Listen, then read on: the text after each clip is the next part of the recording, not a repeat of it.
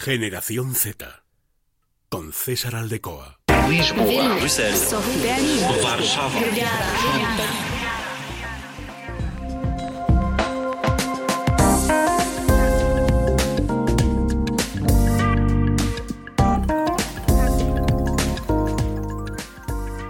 Muy buenas y bienvenidos a Generación Z en Es Radio Castilla y León, segunda temporada que arrancamos hoy con muchos temas sobre la mesa, con muchos asuntos sobre los que hablar, sobre los que debatir, sobre los que conocer, diferentes opiniones, diferentes puntos de vista y hoy, en este primer capítulo de la segunda temporada de Generación Z, vamos a hablar del servicio militar. Vamos a hablar de algo aquí en España un poco desconocido para los jóvenes, puesto que el servicio militar no es obligatorio en España desde hace ya 20 años, más de 20 años, y sigue siendo obligatorio, sigue siendo necesario en otros puntos de eh, la Unión Europea, en otros puntos de Europa, y queremos conocer un poco cómo está la situación en toda Europa y cuáles son las necesidades. ¿Por qué hablamos del servicio militar en pleno 2023? Bueno,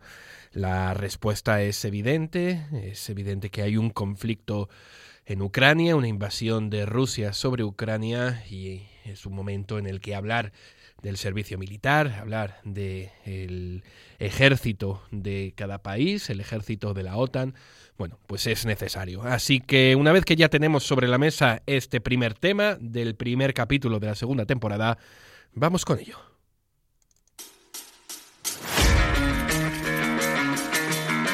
Generación Z. Con César Aldecoa.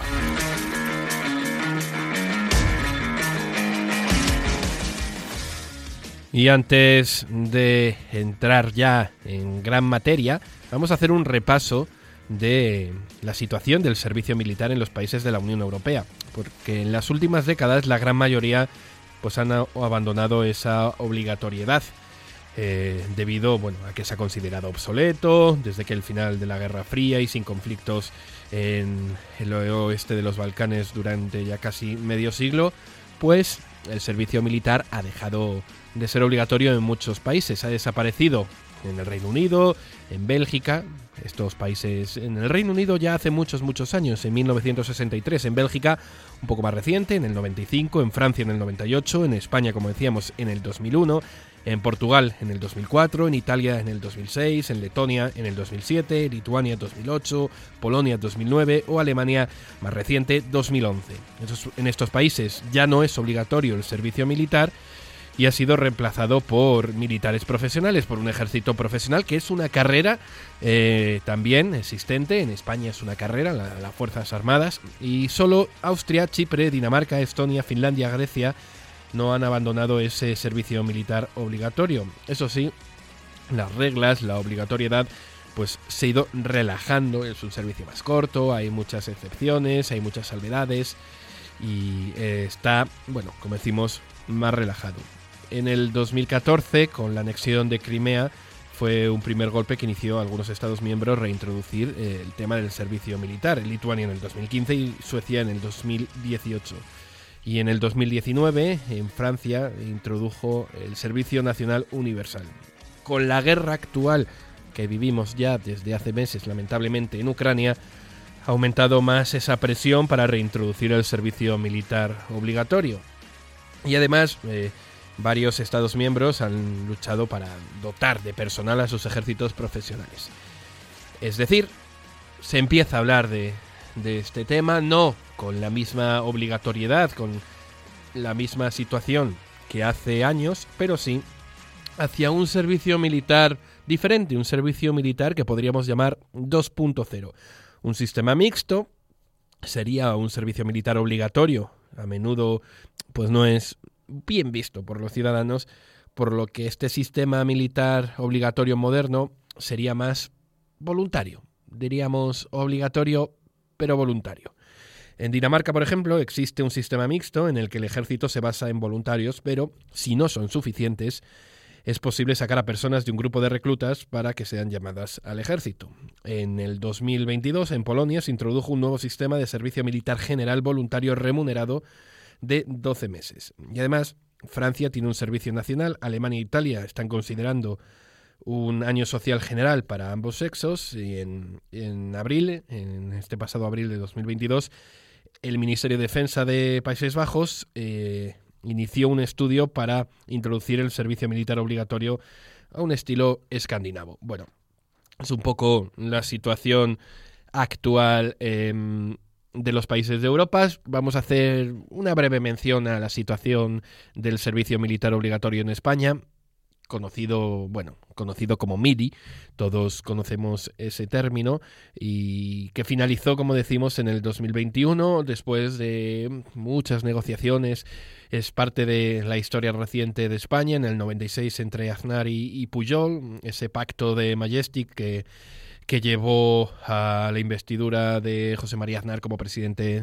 del gobierno de España. Bueno, se pactó, entre otras muchas cosas, pues abandonar ese servicio militar obligatorio, algo que fue efectivo, que fue realidad a finales del 2001. Esta es eh, la situación en España. Actualmente no es un tema que esté sobre la mesa. Actualmente el gobierno de España y eh, el Congreso de los Diputados, bueno, tienen otros temas sobre la mesa de los que ya hablaremos, de los que ya trataremos, pero el servicio militar sí que está eh, sobre la mesa europea, sí que está sobre eh, la actualidad europea debido a las circunstancias en las que vivimos, debido a esa invasión rusa sobre Ucrania. Así que una vez que sabemos cómo está eh, los servicios militares de, todos los países europeos. Hemos visto un poco un repaso a cuando han finalizado los que ya no son obligatorios, a cómo se comienza a hablar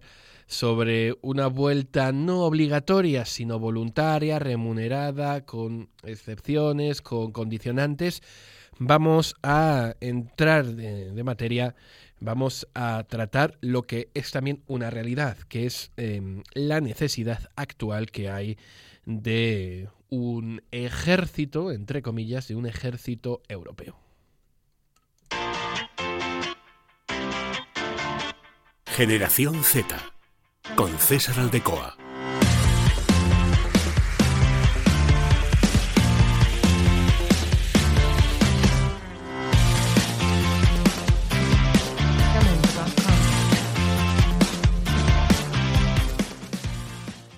Y es que desde la invasión de Ucrania, la OTAN ha advertido a sus socios de la necesidad de poder incrementar el gasto militar por encima del 2%.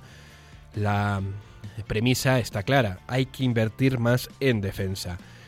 Em, es una situación que ha comentado en los últimos tiempos el secretario general de la OTAN, Jens Stoltenberg, no ha dejado margen de dudas. Los países aliados, entre los que se encuentra España, obviamente, necesitan aumentar esa inversión en defensa, en gasto militar, más allá de ese 2%. La OTAN considera que se ha puesto de manifiesto la necesidad de aumentar ese gasto militar desde la invasión de Ucrania y según los datos de la alianza, desde el año 2014, año en el que Rusia invadió por primera vez Crimea, se estableció la obligación de los aliados de alcanzar ese 2% del Producto Interior Bruto de cada país en gasto militar.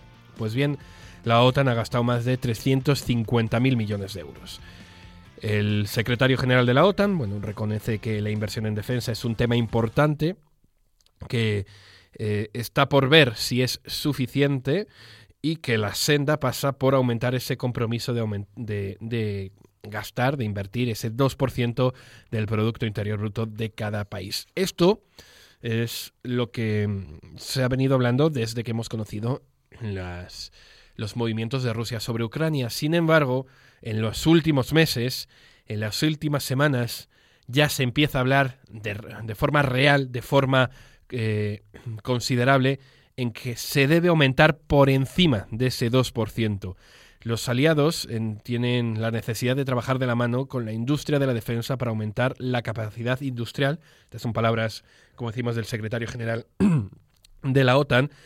Y es necesario aumentar más esa producción que hay, esa necesidad de proveer munición a Ucrania, esa necesidad de seguir invirtiendo más allá, como decimos, del 2%. Desde el inicio de la invasión de Ucrania, el objetivo era llegar a ese 2%. Actualmente, la petición es aumentarlo. es comprometerse por encima de ese 2%, que era correcto en su momento, pero que actualmente, debido a las necesidades, debido a la situación de Ucrania, pues es evidente que es no insuficiente, pero sí es necesario seguir aumentando esa inversión del Producto Interior Bruto de cada país.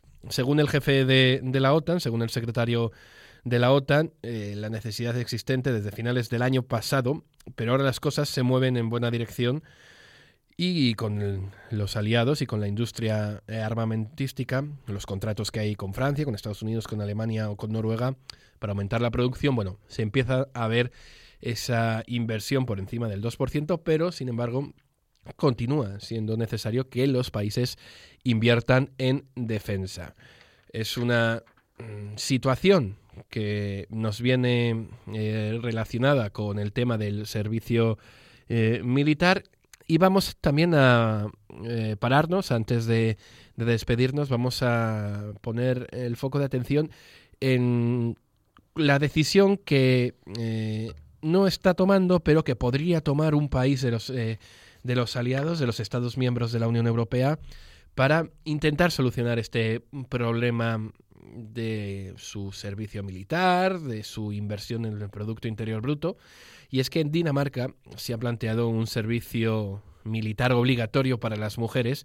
Se le, lo está planteando el gobierno danés, contempla extender este servicio militar obligatorio a las mujeres después de que la OTAN haya criticado con un informe la falta de inversión en las Fuerzas Armadas, como decimos. Así lo confirmaba el ministro de Defensa en una entrevista que, que hacía en una cadena televisiva y decía que este movimiento no solo ayudaría a Dinamarca a cumplir con esas exigencias de la Alianza Atlántica, de la Unión Europea, sino que también sería beneficioso para el ejército porque hoy por hoy estas palabras son em, muy significativas, no es capaz de defender el país. Es una realidad que la situación en diferentes países, bueno, pues el ejército, al no ser eh, obligatorio para toda la mm, población, bueno, pues es insuficiente. En Dinamarca la situación es esta y esta es una de las posibles soluciones que está buscando el gobierno danés. Tradicionalmente, solo los hombres deben pasar servicio militar si son seleccionados por sorteo. No todos, cuidado. Esa es eh, la situación, el condicionante. Sino que a partir de ahora las mujeres también pueden unirse de forma voluntaria, lo pueden hacer desde mediados de los años 60. Lo que se plantea, como decimos, desde el gobierno danés es aumentar esa eh, cantidad de mujeres en el servicio militar, en el ejército, mediante un sistema obligatorio que podría ser, como decimos, por sorteo, como es el de los hombres. Esta es un poco eh, la situación que queríamos comentar de Dinamarca, que también nos venía muy bien para poder ver un poco cuáles pueden ser las soluciones respecto a este tema. Y es un tema que lamentablemente, tenemos que, que decir y que reconocer, pues se sitúa encima de la mesa por la triste situación en Ucrania.